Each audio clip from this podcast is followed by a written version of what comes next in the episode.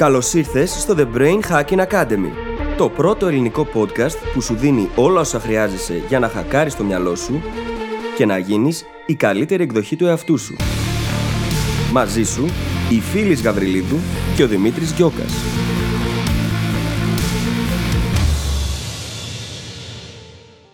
Γεια σου Brain Hacker και καλώς ήρθες σε ένα ακόμα επεισόδιο του The Brain Hacking Academy.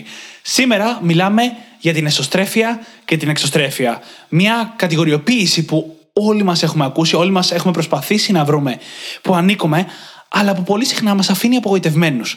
Είτε γιατί δεν ξέρουμε πού ακριβώς ανήκουμε, είτε γιατί νιώθουμε ότι αυτό που είμαστε δεν μας καλύπτει. Θα μάθεις πάρα πολλά πράγματα σήμερα σχετικά με αυτό. Θα μάθεις γιατί δεν υπάρχουν μόνο αυτά τα δύο, αλλά στην πραγματικότητα είναι ένα ολόκληρο φάσμα που έχει και άλλα ενδιάμεσα. Θα μάθεις τα χαρακτηριστικά του εσωστρεφή, τα χαρακτηριστικά του εξωστρεφή και πώς μπορείς αυτά να τα συνδυάσεις για να πετύχεις τα καλύτερα δυνατά αποτελέσματα. Έχουμε μέσα στο επεισόδιο διάφορες ασκήσεις, πάρα, πάρα πολλές πληροφορίες και νομίζω ότι θα το απολαύσεις πάρα πολύ. Οπότε θα σε αφήσω να πας να ακούσεις το επεισόδιο. Σου εύχομαι καλή ακρόαση. Καλησπέρα Δημήτρη. Καλησπέρα φίλη, τι κάνεις; Είμαι καλά, αν και λίγο αγχωμένη αυτή την εβδομάδα, διότι ψάχνω να βρω τον τίτλο για το βιβλίο που έγραψα πάνω στο αντικείμενο της μνήμης και δεν μπορώ να το βρω. Πώς πάει αυτό; καλά πάει, με βοηθάει πάρα πολύ και ο κόσμος που είναι γραμμένο στο newsletter μου. Ευχαριστώ πάρα πολύ για όσους μας ακούτε. Πραγματικά η βοήθειά σας είναι πολύτιμη. Παρ' όλα αυτά δεν τον έχουμε βρει ακόμα. Δεν πειράζει. Μέχρι πιστεύω ότι μέχρι να βγει το επεισόδιο που ηχογραφούμε σήμερα, θα τον έχουμε βρει τον τίτλο. Hm, Λες; Λέω. Για να δούμε. Εσύ πώς είσαι; Εγώ είμαι πάρα πολύ καλά. Όλα πάνε πάρα πολύ καλά και προχωράει και η δουλειά πάνω στην αναλυτικότητα με το course. Πολύ σημαντικό και πολύ κουραστικό επίσης. και είμαι και πάρα πολύ χαρούμενος γιατί την προηγούμενη εβδομάδα κυκλοφόρησε στον κόσμο το επεισόδιο που έκανα στο podcast του Jonathan Levy, στο Superhuman Academy podcast. Και είναι μια πάρα πολύ σημαντική στιγμή για μένα, κυρίως γιατί παραπάνω από δύο χρόνια πριν, μιλώντας με τον Τζόναθαν, του είχα πει ότι μία μέρα θα είμαι στο podcast και μάλιστα είχα νιώσει την ανάγκη να συμπληρώσω ότι όχι τώρα, προφανώς όταν βγάζει νόημα. Και το ξέχασα τελείως ότι το είχα πει Και περάσανε δύο χρόνια και κάτι. Εμφανίστηκα στο podcast και το σκεφτόμουν την επόμενη μέρα και ήμουν σε φάση. Wow, κοίτα να δεις πως μερικές φορές λέμε, βγαίνει από μέσα μας αυτό που θέλουμε να πετύχουμε. Το αφήνουμε στην άκρη, αλλά αν κάνεις τη δουλειά κάθε μέρα, Ξέρεις, περνάνε δύο χρόνια και βρίσκεσαι ακριβώς εκεί που είχες πει ότι θέλεις να βρίσκεσαι. Και ήταν απλά μια έτσι πολύ δυνατή προσωπική στιγμή. Ήταν όντως και θα σου πω ότι εγώ ακούγοντας τη συνέντευξη με τον Τζόναθαν αισθάνθηκα πολύ μεγάλη περηφάνεια και χαρά. Και για όσους δεν γνωρίζετε, το Superhuman Academy είναι ένα από τα μεγάλα podcasts που είναι στο χώρο του meta learning. Έχουν περάσει πολύ μεγάλες προσωπικότητες από εκεί, σε συνεντεύξεις. Και φυσικά ήταν ένα μεγάλο milestone αυτό, έτσι, για τον Δημήτρη. Το να είναι συνεντευξιαζόμενος σε ένα τέτοιο podcast. Ήτανε, ήτανε. Οπότε νομίζω πως όλοι οι brain hackers είμαστε πολύ περήφανοι. Ευχαριστώ πάρα πολύ και όπως είπα και για μένα ήταν μια πάρα πάρα πολύ μεγάλη στιγμή. Και ως άνθρωπος ο οποίος δεν είναι και ο πιο εξωστρεφής του κόσμου θα ήθελα να μας πεις λίγο ακόμα πώς ήταν αυτή η εμπειρία για σένα. Αρχικά να πω ότι οι φίλοι στο λέω αυτό με την εξωστρέφεια γιατί το σημερινό μας θέμα είναι η εξωστρέφεια, η εσωστρέφεια και τα πάντα ενδιάμεσα. Θα καταλάβετε τι εννοώ. Η εμπειρία λοιπόν, να απαντήσω στην ερώτηση, ήταν πάρα πολύ ωραία. Είναι λίγο, πάντα μου είναι λίγο πιο δύσκολο όταν πρέπει να κάνω μια τέτοια ξέρεις, ομιλία στα αγγλικά από ό,τι στα ελληνικά. Λογικό είναι. Αλλά παρόλα αυτά έχω την τύχη να έχω μια πολύ καλή σχέση και με τον Τζόναθαν και με το υλικό για το οποίο μιλούσα. Οπότε, mm. ξέρεις, και τα δύο αυτά διευκολύναν πάρα πολύ το πόσο άνετο μου ήταν. Πάμε όμως τώρα να δούμε λίγα πράγματα για την εξωστρέφεια. Πάμε να τα δούμε. Θυμάμαι ακόμα μια νύχτα στο πανεπιστήμιο. Ε, μιλούσα με κάποιον και εξέφραζα βαθιές ανησυχίες για την εξωστρέφεια την εσωστρέφειά μου. Ότι κοίτα να δεις πάντα στη ζωή μου, νόμιζα ότι είμαι εξωστρεφής, αλλά δεν νιώθω ότι έχω ανθρώπους που πραγματικά επικοινωνώ μαζί τους εκείνη τη στιγμή στη ζωή μου. Και μου είχε απαντήσει αυτό το άτομο ότι μήπως τελικά δεν είσαι και τόσο Και θυμάμαι τότε αυτό μου είχε βάλει σε σκέψεις, γιατί στο μυαλό μου υπήρχαν δύο άκρα. Είσαι ή εξωστρεφής ή εσωστρεφής. Οπότε τι είπε το μυαλό μου, αν δεν είμαι εξωστρεφής, τότε είμαι εσωστρεφής. Και αυτό που δεν ήξερα τότε και έμαθα αργότερα είναι ότι όλο αυτό δεν είναι ταμπέλες, δεν είναι άσπρο και μαύρο, αλλά είναι ένα φάσμα που έχει όλα τα σημεία ενδιάμεσα στην εσωστρέφεια και την εξωστρέφεια. Μου κάνει εντύπωση, διότι έχω πολλές παρόμοιες ιστορίες να σου αφηγηθώ, στις οποίες είχα βάλει στον εαυτό μου αυτή την ταμπέλα κι εγώ, του εξωστρεφή ή του εσωστρεφή αντίστοιχα, και πάντα απορούσα και αισθανόμουν και άσχημα. Καθώς περνούσα χρόνο με ανθρώπους που αγαπώ πάρα πολύ, ήταν πολύ καλοί μου φίλοι, μετά χρειαζόμουν ένα διάστημα στο οποίο έπρεπε να μείνω μόνη μου και να αποφορτιστω Και επειδή αυτό στους άλλους φαινόταν παράξενο, αισθανόμουν πάρα πολύ άσχημα. Γιατί πολλές φορές μπορεί να σου έλεγε κάποιος ότι Α, με παραμελείς ή Μα περάσαμε τόσες μέρες μαζί, ειδικά ως φοιτητές, ας πούμε, να κοιμόμαστε και να ξημεροβραδιαζόμαστε ένας στο σπίτι του άλλου. Και μετά εγώ είχα ανάγκη δύο εβδομάδες να είμαι μόνη. Και αισθανόμουν πάντα άσχημα γι' αυτό. Ναι. Μέχρι που συνειδητοποίησα όλα αυτά που θα συζητήσουμε σήμερα. Και είναι και ένα θέμα που απασχολεί πάρα πολύ κόσμο και στο εργασιακό περιβάλλον. Υπάρχει η γενική αντίληψη ότι οι εξωστρεφείς θα πάνε πολύ καλύτερα σε εργασιακά περιβάλλοντα και να δουλεύουν σε ομάδες και στα meetings και σε όλα αυτά. Και ότι η επιχειρησιακή κουλτούρα δεν τα πάει πάρα πολύ καλά με τους εξωστρεφείς και ανάποδα. Και ότι έχεις πολύ περισσότερες πιθανότητες να πας καλά αν είσαι εξωστρεφής και όλα αυτά. Και είμαστε εδώ σήμερα για να δούμε το πώς δεν είναι απόλυτες αλήθειες αυτά. Ξέρετε, μου κάνει εντύπωση ότι υπάρχουν ακόμα και στερεότυπα για τους τύπους επαγγελμάτων που μπορεί να ακολουθήσουν οι έσωστρεφείς άνθρωποι, για παράδειγμα. Ας πούμε, εμείς που είμαστε πιο nerds, πιο geeky, συνήθως μπορεί να είμαστε προγραμματιστές κλεισμένοι ναι, μέσα ναι, σε ένα ναι. κουβούκλιο και να δουλεύουμε όλη μέρα και όλη νύχτα μόνοι μας. Ή συγγραφείς, ας πούμε. Χρειάζεται να είναι πολύ έσωστρεφεί άνθρωποι γιατί είναι μόνοι τους και δουλεύουν. Δεν είναι ακριβώς έτσι τα πράγματα. Ναι, ναι. Είναι, είναι μιας μορφής αρχέτυπα και αυτά. Mm-hmm. Εκτός από την άλλη μια ταμπέλα που πρόσφατα μιλήσαμε για τις ταμπέλες, είναι και μιας μορφής αρχέτυπα. Δηλαδή, σκέφτεσαι ένα συγγραφέα και βλέπεις μια συγκεκριμένη εικόνα ενός ανθρώπου κλεισμένου σε ένα πύργο, εισαγωγικά, να γράφει. Δεν βλέπεις τον συγγραφέα που κάνει 15 συνεντεύξεις τη μέρα για να μαζέψει υλικό, για να μαζέψει ιστορίες, για να μπορέσει να γράψεις το βιβλίο του και περνάει εν τέλει περισσότερο χρόνο μιλώντας και επικοινωνώντας, παραγράφοντας. Και τα αρχέτυπα είναι και αυτά μιας μορφής στερεότυπα, έτσι, όταν τουλάχιστον προσπαθούμε να τα ανάγουμε σε συγκεκριμένους ανθρώπους. Ναι, η σκέψου τι σκεφτόμαστε συνήθως όταν ακούμε τη λέξη επιστήμονας. Μας έρχεται ένας κύριος έτσι γυριούλη, σαν τον Αϊνστάιν, με ξεμαλιασμένο μαλλί, που όλη μέρα είναι σε ένα εργαστήριο. Σίγουρα αυτή την άσπρη την επιστημονική ρόμπα. Αλλά δεν φανταζόμαστε ανθρώπους που μπορεί να παίρνουν μέρος σε συνέδρια, να δίνουν ομιλίες, να γράφουν βιβλία, να κάνουν παρουσιάσεις, να κάνουν διαλέξεις. Όχι. Είναι συγκεκριμένο αυτό που φανταζόμαστε. Ακριβώς. Ένα εργαστήριο και έναν μοναχικό άνθρωπο ο οποίος κάνει όλη μέρα πειράματα. Ακριβώς. Και είπαμε λοιπόν ότι η εξωστρέφεια και η εσωστρέφεια δεν είναι ταμπέλες, είναι ένα φάσμα. Και στη μέση υπάρχει αυτό που η Βανέσα Βαν Έντουαρτ λέει ambiverts. Νομίζω η καλύτερη μετάφραση είναι αμφιστρέφεια, αμφιστρεφείς άνθρωποι. Οι οποίοι στην πραγματικότητα, ανάλογα με πάρα πολλούς παράγοντες, μπορεί να βγάζουν χαρακτηριστικά είτε από τη μία κατηγορία είτε από την άλλη. Και όπως είπα, είναι φάσμα. Δεν είναι ότι υπάρχει κι άλλη μια τρίτη ταμπέλα και τέλος. Μπορεί να πλησιάζουμε προς τον εσωστρεφή, μπορεί να πλησιάζουμε προς τον εξωστρεφή κτλ. κτλ. Και αυτό μπορεί να εξαρτάται ακόμα και από τις συνθήκες ή από την κατάσταση μέσα στην οποία βρισκόμαστε. Το πού ακριβώς θα είμαστε στο φάσμα. Εγώ, για παράδειγμα, εδώ και χρόνια δηλώνω πως είμαι κοινωνικά αντικοινωνική. Mm. Και κάνοντας την έρευνα για το θέμα μας εδώ, παλιότερα, διαπίστωσα ότι υπάρχει όρος γι' αυτό. Ακριβώς αυτό πήγα να πω τώρα. Ότι είναι απίστευτο γιατί υπάρχει ακριβής όρος που το. Ναι, ναι, ναι. Και είναι λέξη που χρησιμοποιείται. Mm-hmm. Το κοινωνικά αντικοινωνικός. Ενώ εγώ έλεγα για πάρα πολύ καιρό ότι είμαι εσωστρεφός εξωστρεφής. Mm-hmm.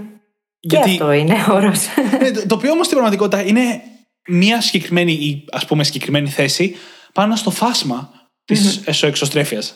Και το ενδιαφέρον είναι ότι οι περισσότεροι, η συντριπτική πλειοψηφία, είμαστε κάποιας μορφής αμφιστρεφής. Αλλά στη συγκεκριμένη κλίμακα, λόγω του ότι μας έλειπε το λεξιλόγιο έτσι, μας έλειπε η έννοια ότι υπάρχει αυτό το ενδιάμεσο. Προσπαθούσαμε όλοι μας στη ζωή να βάλουμε τους εαυτούς μας σε καλούπια, είτε εσωστρεφή είτε εξωστρεφή. Και αισθανόμασταν άσχημοι που δεν ανήκαμε σε κάποια από αυτά που θα θέλαμε να ανήκουμε. Ή που μας είπαν ότι πρέπει να ανήκουμε. Η, η πρόταση που είπες μπορούσαμε να τη σταματήσουμε στη μέση και νιώθαμε άσχημα που δεν ανήκαμε. Mm-hmm. Και αυτό μπορεί να πάει σε τόσα διαφορετικά θέματα, όχι μόνο στο σημερινό. Να δούμε λίγο τα κύρια χαρακτηριστικά του εξωστρεφή και του εσωστρεφή. Ναι. Για να συζητήσουμε μετά για τα ενδιάμεσα. Ναι, ναι, πήγαινε. Ξεκινά. Λοιπόν, ο εξωστρεφής. Κάποιοι από εσάς, πολλοί από εσάς ενδεχομένως, να ταυτιστείτε με αυτά που θα πούμε τώρα. Οι εξωστρεφείς άνθρωποι προφανώς απολαμβάνουν το να περνούν χρόνο με άλλους ανθρώπους. Τους αρέσει να είναι έξω. Τους αρέσει πολύ να δουλεύουν σε ομάδες. Τους αρέσει να συζητούν με άλλους ανθρώπους. Πολλές φορές τους αρέσει να ακούν πολύ τη φωνή τους, έτσι. Παίζει και αυτό. Παίζει, ναι. Οι εσωστρεφεί από την άλλη προτιμούν να περνούν χρόνο μόνοι τους. Και αυτό γιατί τους κουράζει το να είναι με άλλους ανθρώπους, σε αντίθεση με τους εξωστρεφείς. Είναι αρκετά, πώς να το πω, συναισθαλμένοι, προτιμούν να εργάζονται μόνοι και γενικότερα τείνουν να επεξεργάζονται τα πράγματα μόνοι τους, μέσα στο κεφάλι τους, παρά μαζί με άλλους ανθρώπους. Mm-hmm. Ξέρεις, ε, εμένα αυτό που με, ας το πούμε στεναχωρεί περισσότερο σε όλη αυτή την κλίμακα και το φάσμα, είναι ότι υπάρχει η αντίληψη, η κοινή αντίληψη, ότι η εξωστρέφεια είναι Και αυτό για μένα είναι ακόμα μεγαλύτερο πρόβλημα από το να μην σκέφτεσαι στο φάσμα, γιατί οι περισσότεροι εσωστρεφείς σε εισαγωγικά βαράνε τον εαυτό τους που ανήκουν σε αυτήν την κατηγορία και αντίστοιχα, εκτός από λίγους που πραγματικά έτσι πιστεύουν ότι είναι εξωστρεφείς, όλοι οι υπόλοιποι προσπαθούμε να πάμε προς κάτι που δεν είμαστε. Το οποίο ποτέ δεν είναι καλή ιδέα. Mm-hmm. Γι' αυτό και θέλω να πω πούμε, ότι χαρακτηριστικά του εσωστρεφή είναι ότι είναι φανταστικοί παρατηρητές συνήθως, φανταστικοί ακροατές, γιατί μιλώντας λιγότερο, παρακολουθούν πολύ περισσότερο και είναι μάλιστα συνήθως και η κατηγορία που είναι πιο καλή στο να διαβάζει γλώσσα του σώματος, εκφράσει του προσώπου κτλ. κτλ. Και όλα αυτά που ανέφερες τώρα είναι τα χαρακτηριστικά που τους καθιστούν καλύτερους leaders, καλύτερους ηγέτες.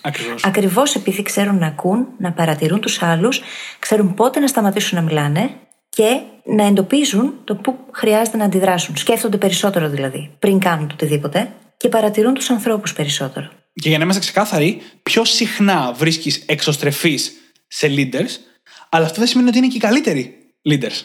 Πιστεύεις ότι αυτό έχει να κάνει με το πώς βλέπουν τον εαυτό τους οι εσωστρεφεί άνθρωποι; Διότι πολλές φορές ίσως το είμαι εσωστρεφή να σημαίνει ότι δεν μπορώ να γίνω leader. Ή ότι δεν μπορώ να ηγηθώ σε διάφορες ομάδες, σε θέσεις ή οτιδήποτε. Ή ότι θα με καπακώσουν οι άλλοι που είναι πιο εξωστρεφείς. Πολλά από αυτά παίζουν, έτσι. Πιστεύω ότι οι προσωπικές μας αντιλήψεις και των δύο κατηγοριών ε, παίζουν πολύ μεγαλύτερο ρόλο εδώ από το ίδιο το χαρακτηριστικό. Και οι εξωστρεφείς mm-hmm. πιστεύουν, Α, είμαι εξωστρεφής, άρα θα τα πω καλύτερα σαν ηγέτης, γιατί αυτό μαθαίνουμε από μικρή. Και ο εσωστρεφή είναι σε φάση, δεν θα, δεν θα μου είναι εύκολο. Mm-hmm. Δεν ξέρω αν μπορώ ή αν θέλω να το κάνω. Αν δεν θέλουμε, αυτό είναι OK. Αλλά πολλές φορές λέμε δεν θέλουμε για να μην εκτεθούμε. Ναι. Και πρέπει να προσπαθούμε να έχουμε επίγνωση και σε αυτό. Και σκέψου πόσο δύσκολο είναι για εσωστρεφείς ανθρώπους να εκτεθούν, έτσι. Ναι. Περισσότερο. Πολύ όσο περισσότερο. Πιο, προς, όσο πηγαίνει προς αυτή την πλευρά του φάσματος, όλο και περισσότερο. Ένα άλλο όμως χαρακτηριστικό που είναι πάρα πολύ σημαντικό έτσι, υπέρ των εσωστρεφών είναι ότι όταν μιλάνε, οι άλλοι ακούνε. Mm-hmm. Και αυτό από μόνο του, να ξέρετε, είναι ένα πάρα πολύ δυνατό χαρακτηριστικό. Γιατί όταν δεν μιλάς συχνά, και φανταστείτε αυτό και κυριολεκτικά και μεταφορικά, έτσι, όταν δεν είσαι ο τύπος που μιλάει συνέχεια, συνέχεια και λέει και λέει και λέει και λέει, όταν μιλάς, σημαίνει ότι κάτι έχεις να πεις. Γιατί κόβεται ο θόρυβος και αρχίζει και βγαίνει η ποιότητα. Είναι λοιπόν δύο κατηγορίες, δύο ταμπέλες, ακόμα μιλάμε για αυτά ως ταμπέλες, στις οποίες δεν υπάρχει καλό ή κακό. Και αυτό είναι το πρώτο που θέλω να σπάσουμε σήμερα. Δεν υπάρχει καλό ή κακό, σωστό ή λάθος σε αυτό το φάσμα. Ξέρεις, είναι ενδιαφέρουσα και η έρευνα που έκανε ο Άνταμ Γκραντ σε σχέση με το εισόδημα. Ναι. Και το γεγονός ότι παρατηρήθηκε πως ενώ στο συλλογικό μας συνείδητο οι εξωστρεφείς είναι εκείνοι που φέρνουν έχουν τη μεγαλύτερη επιτυχία ή τα μεγαλύτερα εισοδήματα. Αυτό δεν ισχύει, έτσι. αυτό, είναι... αυτό ακόμα και εμένα μου έσπασε το στερεότυπο. Σκέψου, ναι. και εμένα αυτή η έρευνα με βοήθησε να το σπάσω. Γιατί υπάρχει η αίσθηση ότι οι εξωστρεφείς θα πάνε καλύτερα επαγγελματικά. Ακόμα και εμείς πριν λίγο είπαμε ότι οι περισσότεροι leaders είναι εξωστρεφείς. Αλλά ο Adam Grant, ένας από τους πιο πετυχημένους πανεπιστημιακούς ερευνητές στον πλανήτη αυτή τη στιγμή, έκανε μια ανάλυση 35 άλλων ερευνών, δηλαδή πάρα πολλά δεδομένα, σημαίνει αυτό, και ανακάλυψε ότι δεν υπάρχει καμία σχέση, μηδενική στατιστική σχέση μεταξύ εξωστρέφειας και εισοδήματος. Αντιθέτως, είδε πως εκείνοι που τελικά τα πηγαίνουν καλύτερα από άποψη επιτυχίας και εισοδήματος είναι αυτοί που είναι ambiverts, δηλαδή αμφιστρεφείς. Ακριβώς. Για την ακρίβεια, έκανε μια άλλη έρευνα, ξεχωριστή από την προηγούμενη ανάλυση που είπαμε, και πήρε πάνω από χίλιους πολιτές και μελέτησε την απόδοσή τους. Και ανακάλυψε ότι οι καλύτεροι, ξαναλέω, πολιτές μια θέση που όλοι τη θεωρούμε παντελώς εξωστρεφή, αποδώσανε καλύτερα οι αμφιστρεφείς. Ξέρετε ποιοι ήταν δεύτεροι, οι εσωστρεφείς. Οι εξωστρεφείς αποδώσανε το χειρότερο από τις τρεις κατηγορίες. Γιατί ένα χαρακτηριστικό που αποδίδεται συνεχώς στους εσωστρεφεί και όταν χρειάζεται στους αμφιστρεφείς είναι η ικανότητα να σταματήσουν και να ακούσουν αυτό που χρειάζεται ο άλλος. Και στις πωλήσεις αυτό είναι ένα από τα σημαντικότερα Ακριβώς. χαρακτηριστικά. Ακριβώς. Σκέψου λοιπόν πως υπάρχει ένα ολόκληρο φάσμα το οποίο παραμένει ανεξερεύνητο. Εμείς θεωρούμε ότι πρέπει να ανήκουμε στο ένα άκρο ή στο άλλο. Και αντίστοιχα δέρνουμε τον εαυτό μας που δεν ανήκουμε, ενώ στην πραγματικότητα είμαστε μοναδικοί και χρειάζεται να βρούμε πού τελικά είναι τα δυνατά μας χαρτιά και να επενδύσουμε σε αυτά. Ναι, ναι. Και αυτά τα δυνατά χαρτιά πιθανότατα για τους περισσότερους από εμάς να είναι μέσα κάπου στο φάσμα. Όχι στο ένα ή στο άλλο άκρο. Και αυτό που με εντυπωσιάζει, να το πω έτσι, εμένα, είναι το γεγονός ότι ο λόγος που βλέπαμε τους εαυτούς μας είτε στη μία άκρη είτε στην άλλη είναι γιατί μας έλειπε το λεξιλόγιο για τη μέση. Ότι ποτέ δεν μάθαμε ότι υπάρχει δυνατότητα να είσαι κάπου στη μέση. Πόσα πράγματα στη ζωή μας θα έχουμε μάθει ότι είναι άσπρο ή μαύρο. Και χανόμαστε στην προσπάθεια να τοποθετηθούμε σε μία από τις δύο κατηγορίες, ενώ στο γκρι μπορούμε απλά να βρούμε αυτό που πραγματικά είμαστε. Και είναι πόσα πράγματα που έχουμε πει σε αυτό το podcast ότι δεν είναι άσπρο και μαύρο, έχει ανάμεσα όλες τις αποχρώσεις του γκρι. Βλέπεις πώ σε κοιτάω τώρα. ναι, με κοιτάει γιατί κάθε φορά που το λέω αυτό κάνει αναφορά στις 50 αποχρώσεις του γκρι. Την έκανες μόνος σου τώρα, είδες. σε χειραγώγησα. με χειραγώγησες, ναι. Ωραία. Μα έτσι είναι. Το θέμα είναι να δούμε τελικά ποιοι είμαστε εμείς οι ίδιοι. Και να αφήσουμε λίγο όλα αυτά τα στερεότυπα και τα άκρα στην άκρη. Υπάρχει αυτό το γκρι, υπάρχει γκρίζα ζώνη, μέσα στην οποία μπορούμε να δούμε πώς μπορούμε να κάνουμε Excel, να ξεχωρίσουμε. Αυτό είναι στην ουσία που μπορεί να μας βοηθήσει να πετύχουμε αυτά που θέλουμε. Να βρούμε ποιοι πραγματικά είμαστε και όχι να προσπαθούμε να πάμε σε ένα πρότυπο, να φτάσουμε ένα πρότυπο, το οποίο είναι τελείως έξω από εμάς.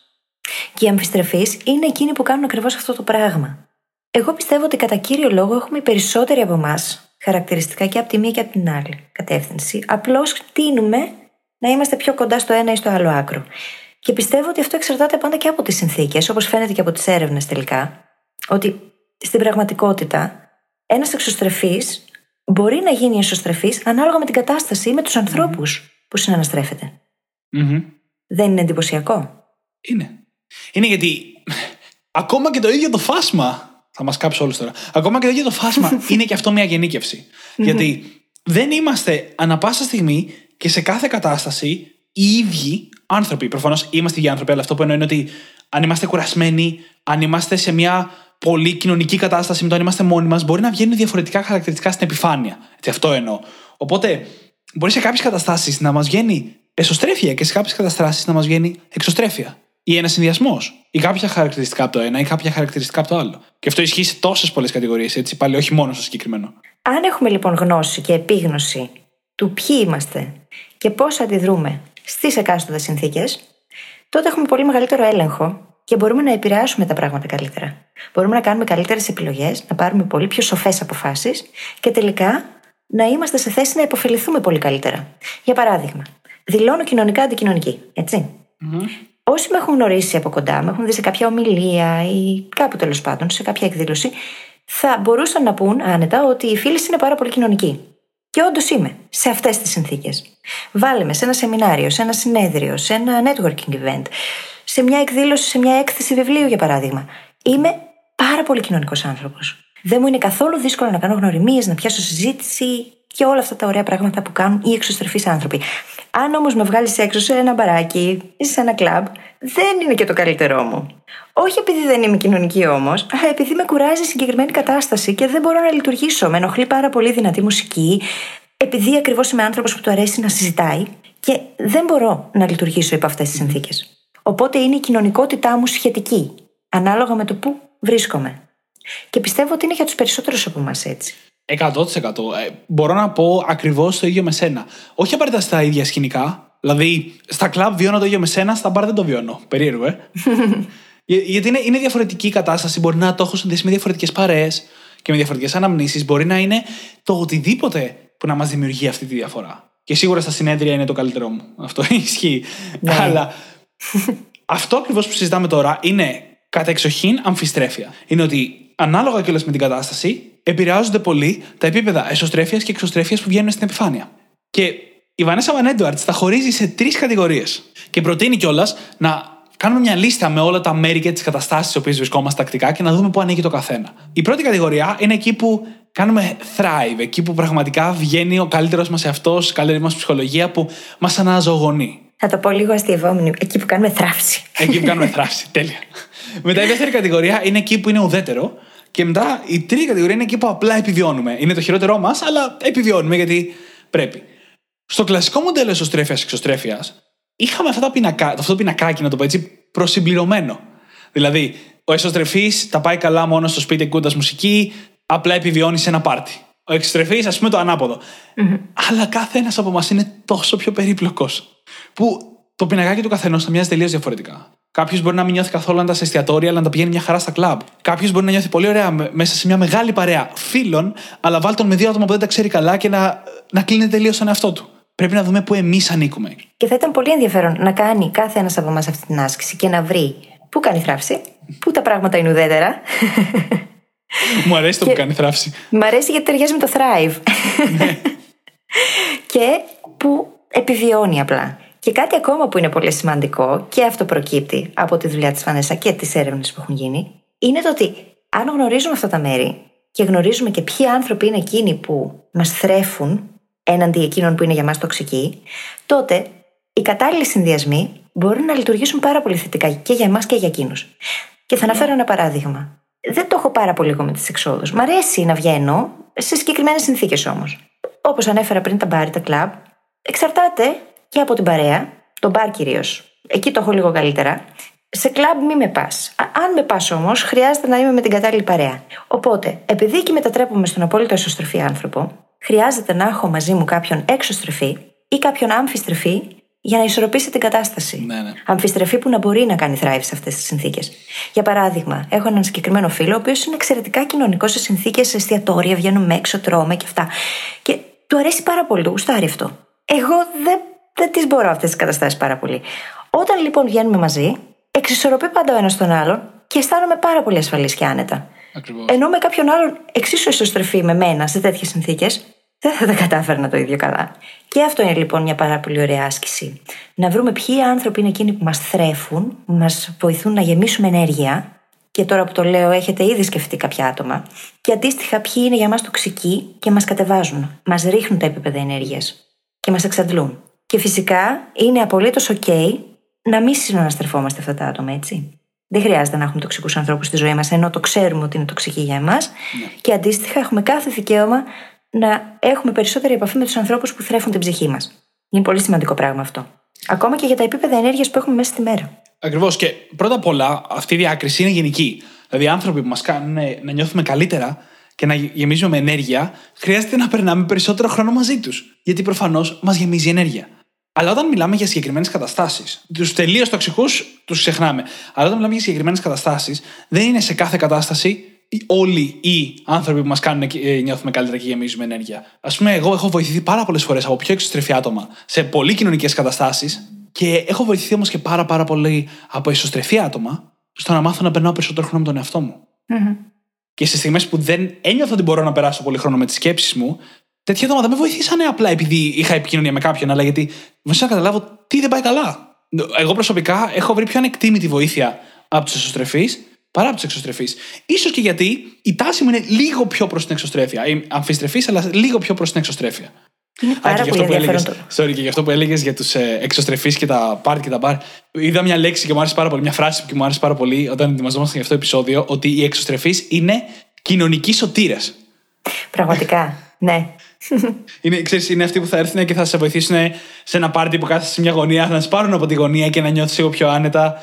Ή που θα σώσουν τη συζήτηση, αν ξαφνικά η συζήτηση αρχίζει και γίνεται λίγο παράξενη περίεργη. Είναι εκείνοι που ξέρουν τι να πούνε ναι, ναι, ναι. ακριβώς για να τραβήξουν πω, την προσοχή σε κάτι τελείως διαφορετικό. Πω, πω, ναι. Πραγματικά είναι σωτήρες. Όταν γίνεται awkward που λέμε, όταν γίνεται λίγο ναι, περίεργο. Ναι, ακριβώς. ναι. Πάρα πολύ χρήσιμη κατηγορία. Οι, σω... οι κοινωνικοί σωτήρες. Είναι λοιπόν πάρα πολύ σημαντικό καταρχάς να αναγνωρίσουμε τι τύποι είμαστε, να βρούμε σε ποιες συνθήκες και με ποιους ανθρώπους κάνουμε thrive και ποιοι συνδυασμοί από αυτούς βοηθάνε καλύτερα, και φυσικά να δούμε λίγο τα προτερήματα που έχει όλο αυτό. Οι αμφιστερεφείς καταρχάς έχουν ε, το προτέρημα της ευελεξία, έτσι. Μπορούν να προσαρμοστούν σε καταστάσεις και συνθήκες πάρα πολύ εύκολα. Υπάρχει μια σταθερότητα στους αμφιστερεφείς ανθρώπους το γεγονός ότι έχουν χαρακτηριστικά και από τη μία και από την άλλη κατηγορία τους κάνει λίγο πιο ευαίσθητους στον τρόπο με τον οποίο λειτουργούν οι άλλοι άνθρωποι. Και γι' αυτό το λόγο είναι πολύ πιο προσαρμοστικοί. Ξέρουν λοιπόν και αυτοί πότε να ακούσουν, είναι πολύ καλοί ακροατές συνήθως, και πότε να μιλήσουν. Οπότε αυτό από μόνο του τους βοηθάει πάρα πολύ να είναι επικοινωνιακοί. Αυτά όλα μπορούμε να τα χρησιμοποιήσουμε έτσι ώστε εφόσον γνωρίζουμε ότι ανήκουμε σε αυτή την κατηγορία, να δούμε σε ποιες είμαστε πάρα πολύ καλοί, ποια είναι τα δικά μας δυνατά χαρακτηριστικά και να πατήσουμε πάνω σε αυτά έτσι ώστε να γίνουμε καλύτεροι στο networking, να γίνουμε καλύτεροι στον τρόπο που περνάμε ακόμα και χρόνο με τον εαυτό μας μόνοι. Συνήθως συμβαίνει και το άλλο. Θα μιλήσω προσωπικά ως κοινωνικά αντικοινωνική. Θέλω πάρα πολύ να βγω έξω. Ο τωρινός μου εαυτός βλέπει το μελλοντικό και κανονίζει κάτι. Όταν θα έρθει εκείνη η μέρα όμως, πιθανότατα να μην έχω καμία διάθεση να βγω και να θέλω απλά να μείνω σπίτι με ένα καλό βιβλίο. Αν το γνωρίζεις αυτό, ότι σου συμβαίνει, μπορείς να προσαρμοστείς και να πεις: Ωραία, θέλω να το κάνουμε αυτό, θέλω να το κανονίσουμε.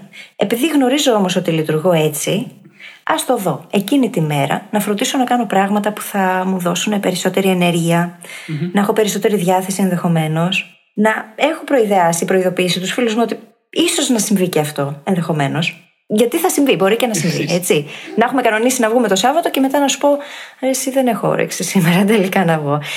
Και αυτό γιατί πολλές φορές είχε τύχει να πιέσω τον εαυτό μου για να βγω, επειδή το είχα κανονίσει πολύ νωρίτερα και τελικά να μην περάσω καλά. Είναι, ε, θα σου πω κιόλας εδώ τι πιστεύω εγώ. Είναι, έχει να κάνει πάρα πολύ και με το πού θέλεις να φτασει Και γι' αυτό κιόλας ξεκινάμε το επεισόδιο λέγοντας ότι δεν υπάρχει σωστό ή λάθος, καλό ή κακό. Δεν υπάρχει ότι όλοι πρέπει να καταφέρουμε να γίνουμε πιο εξωστρεφείς από ό,τι είμαστε. Που αυτό κυριαρχεί στο συλλογικό ασυνείδητο. Όταν λοιπόν το ξέρουμε αυτό, σκεφτόμαστε τι χρειάζεται να κάνω για να πάω εκεί που εγώ θέλω να φτάσω. Εγώ, ας πούμε, θέλω να περνάω περισσότερο χρόνο με τις σχέσεις μου, με τους ανθρώπους που έχω κοντά μου. Ξέρω ότι αν έρθει η ώρα μπορεί να πω προτιμώ να μείνω σπίτι, τότε δεσμεύομαι ότι θα βγω χωρίς καμία εξαίρεση. Καταλαβέ. Αν, αν είμαι σε φάση τελείως OK είμαι εκεί που είμαι, τότε μπορώ να προειδεάσω και τους υπόλοιπους και να τους πω: Κοίτα να δεις, κανονίζουμε, αλλά μπορεί και να μην έχω όρεξη. Και αυτό με πάει κατευθείαν στα κομμάτια εκείνα του ισοστρεφή που μπορούν να βελτιστοποιηθούν. Τα οποία ανταποκρίνονται απόλυτα και στον αμφιστρεφή, έτσι. Χρειάζεται να ξέρουμε πώς μπορούμε να κάνουμε recharge, να ανεβάσουμε τα επίπεδα της ενέργειάς μας. Α πούμε, αν έχω να πάω σε ένα μεγάλο event το Σαββατοκύριακο και ξέρω ότι αυτό το πράγμα, παρόλο που θα είναι πολύ ωραίο για μένα, θα με κουράσει, χρειάζεται να κάνω κάποια πράγματα για να φροντίσω τον εαυτό μου, να κοιμηθώ καλά, να προσέξω τη διατροφή μου, να γυμναστώ, να δω τι θα κάνω πριν το event και μετά το event όμως, διότι εκεί είναι που έρχονται οι μεγαλύτερες επιπτώσεις, που ξαφνικά θες απλά να κλειστείς μέσα σε ένα δωμάτιο και να μην ακούσεις, να μην δεις κανέναν. Οπότε, αν τα γνωρίζουμε αυτά, μπορούμε να προγραμματίσουμε γύρω από αυτά πράγματα έτσι ώστε να είμαστε όσο καλύτερα μπορούμε μέσα σε αυτά τα πλαίσια, να κινηθούμε όσο καλύτερα μπορούμε. Και φυσικά να βρούμε και την κατάλληλη παρέα, έτσι. Αν, ας πούμε, ξέρω ότι μπορώ να πάω μαζί σου και εσύ να εξισορροπήσεις λίγο αυτό το training, την εξάντληση που μπορεί να αισθανθώ, διότι μπορεί να μιλήσεις λίγο παραπάνω με κάποιους ανθρώπους για να κάνω εγώ ένα μικρό διάλειμμα, ή δεν ξέρω κι εγώ πώς μπορεί να λειτουργήσει η δυναμική με την κατάλληλη παρέα πιθανότατα αυτό να βοηθήσει πάρα πολύ. Και εν τέλει, νομίζω αυτό που κάνουμε σήμερα και αυτό που έχουμε κάνει, προσπαθήσει μάλλον να κάνουμε πάρα πολλές φορές στα επεισόδια, είναι να δώσουμε άδεια στον καθένα να είναι ο εαυτός του. Και όχι να τη δώσουμε εμείς, λες και περνάει από το χέρι μας, αλλά να βοηθήσουμε εσάς να καταλάβετε ότι μπορείτε να είστε ακριβώς ο εαυτός σας και ότι ίσως εκεί είναι το καλύτερο σημείο στο οποίο μπορείτε να βρίσκεστε. Και η βάση η οποία θα σας βοηθήσει να πάτε στο επόμενο επίπεδο και να γίνετε η επόμενη καλύτερη εκδοχή του εαυτού σας. Κοίτα, εγώ πιστεύω ότι όλα είναι καλλιεργήσιμα. Βασικά, εμείς εδώ πιστεύουμε ότι όλα είναι καλλιεργήσιμα. το γεγονός ότι η προσωπικότητα, όπως είπαμε και νωρίτερα, δεν είναι κάτι το οποίο δεν αλλάζει, σημαίνει ότι μπορούμε να μετακινηθούμε πάνω στο φάσμα προς τη μία την άλλη κατεύθυνση. Δηλαδή, κάποιος που είναι πολύ πολύ βαθιά ισοστρεφή μπορεί να γίνει λίγο πιο εξωστρεφής. Με μικρά τρικάκια, έτσι. Μπορεί, ας πούμε, να το κάνουμε μέσα από τα social media.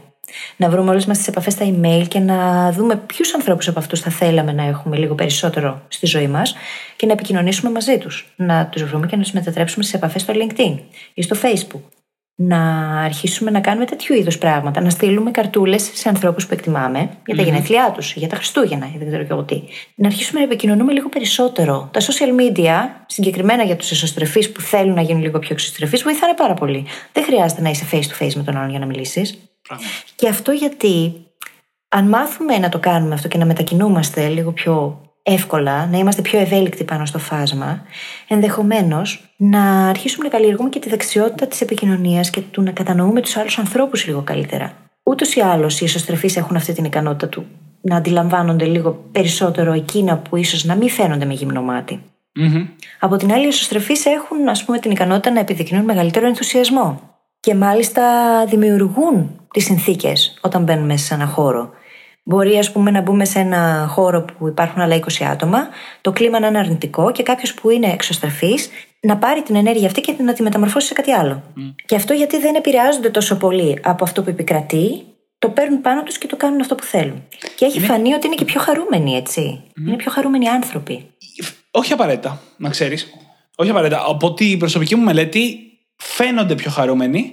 Mm-hmm. Αλλά εγώ προσωπικά έχω γνωρίσει τουλάχιστον δύο με τρεις πολύ εξωστρεφείς ανθρώπους, οι οποίοι όταν τους γνώρισα καλύτερα μου είπαν κατά λέξη Έχω κατάθλιψη. Και αυτό ήταν το μέσο με το οποίο διαδρέσαμε με τον έξω κόσμο, χωρίς αυτό να αλλάζει όμως το πώς νιώθανε μέσα τους. Δεν είναι απαραίτητο, κατά τη γνώμη μου. Φαίνονται πιο χαρούμενοι, 100%, αλλά αυτό δεν σημαίνει ότι είναι. Και όλο αυτό που είπες, νομίζω γυρνάει πίσω στην διαφορά ανάμεσα στο που είμαστε και που θέλουμε να φτάσουμε. Είναι απολύτως OK εκεί που ακριβώς είμαστε.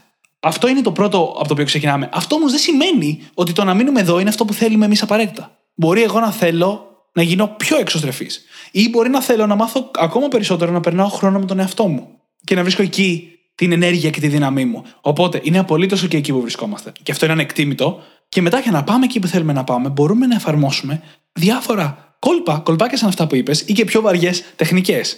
Όπως ας πούμε forcing functions, περιοριστικές mm-hmm. λειτουργίες. Να εγκλωβίσουμε τον εαυτό μας από επιλογή, να προδεσμευτούμε δηλαδή, να κάνουμε κάτι στο μέλλον που θα καλλιεργήσει και αυτή την δεξιότητα. Γιατί και αυτό άλλη μια δεξιότητα είναι. Κοίτα να δεις. Τα πάντα είναι δεξιότητες. Ακριβώς. Ακόμα και η εξωστρέφεια ή η εσωστρέφεια, ανάλογα με τη συνθήκη στην οποία θες να βρεθείς. Αν για παράδειγμα είμαι βαθιά εσωστρεφή και θέλω οπωσδήποτε να πάω σε ένα συγκεκριμένο συνέδριο, επειδή ξέρω ότι αυτό θα μου φέρει καλά αποτελέσματα για τη δουλειά μου, θα πάρω γνώσεις, θα κάνω σίγουρα πάρα πολύ σημαντικές γνωριμίες. Καλό είναι να προδεσμευτώ και να βάλω τον εαυτό μου σε αυτή την κατάσταση και να δω με ποιους τρόπους μπορώ να κάνω αυτή την επαφή και την επικοινωνία που χρειάζεται να γίνει, χωρίς απαραίτητα όμως να τραβήξω όλη την προσοχή πάνω μου. Δεν χρειάζεται να κάνεις αυτό.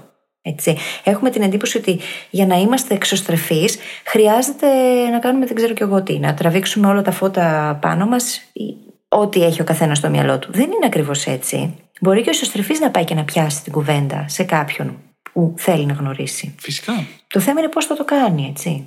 Και νομίζω ότι όλα όσα έχουμε πει σήμερα είναι μια φανταστική γέφυρα σε μια έννοια που πιστεύω θα συζητάμε όλο και περισσότερο. Η οποία λέει ότι η προσωπικότητά μας δεν είναι μόνιμη. Και είναι κάτι που το συζητάμε μέσα εδώ και πάρα πολύ καιρό. Απλά ο Benjamin Hardy, του οποίου το βιβλίο το Willpower Doesn't Work, έχουμε μιλήσει πολύ γι' αυτό, τώρα βγάζει το επόμενο του βιβλίο που λέγεται Personality isn't Permanent. Και όταν είδα τον τίτλο ήμουν σε φάση, wow, αυτές οι τρεις λέξεις τέσσερις, περιγράφουν σχεδόν όλο το νόημα αυτών που λέμε στο podcast. Είναι η ραχοκοκαλιά όλων αυτών που λέμε στο podcast. Ακριβώς. Και αυτός είναι και ο λόγος για τον οποίο όταν κάποιος μου λέει οι άνθρωποι δεν αλλάζουν, μέσα μου γίνεται ένας μικρός σεισμός. Ή θέλω απλά να αρπάξω τον άλλον από το γιακάκι και να του πω: Οι άνθρωποι αλλάζουν, αρκεί να το επιλέξουν. Ακριβώς. Είναι θυμάμαι όταν ήμουν έφηβος ακόμα και έβλεπα στις ταινίες κυρίως την ατάκα Οι άνθρωποι δεν αλλάζουν. Κάτι μέσα μου έλεγε Ρε, όντως. Γίνεται να μην αλλάζουν. Δηλαδή, πώς είναι δυνατόν, σκέψου πολύ πριν μάθω οτιδήποτε, ξέρω. Και τώρα πια το γίνεται μέσα μου ένας σεισμός ήταν πολύ χαλαρό. Understatement. Understatement, ακριβώς. Γιατί δεν είναι μόνο να το επιλέξουν, είναι να γίνει και ανάλογη προσπάθεια. Αλλά το μόνο σίγουρο είναι ότι γίνεται. Σίγουρα. Και αν είσαι brain hacker, συμμερίζεσαι αυτή την άποψη. Είμαστε σίγουροι γι' αυτό. Εννοείται. Και να θυμίσω ότι αυτό συμβαίνει, αυτό ότι η προσωπικότητά μας δεν είναι μόνιμη, σημαίνει επειδή μπορούμε να επηρεάσουμε ακόμα και το πώς βλέπουμε την ταυτότητά μας. Με τις πράξεις που κάνουμε. Με το self-signaling, με τα σημάδια που δίνουμε στον εαυτό μας. Όταν ένας ισοστρεφή, για να το φέρω στο σημερινό παράδειγμα, επιλέγει συνειδητά και δεσμεύεται να κάνει μια πιο εξωστρεφή πράξη, δείχνει στον εαυτό ότι κοίτα να δεις, μπορώ να το κάνω και αυτό. Ή ακόμα καλύτερα, κοίτα να δεις, είμαι και αυτό.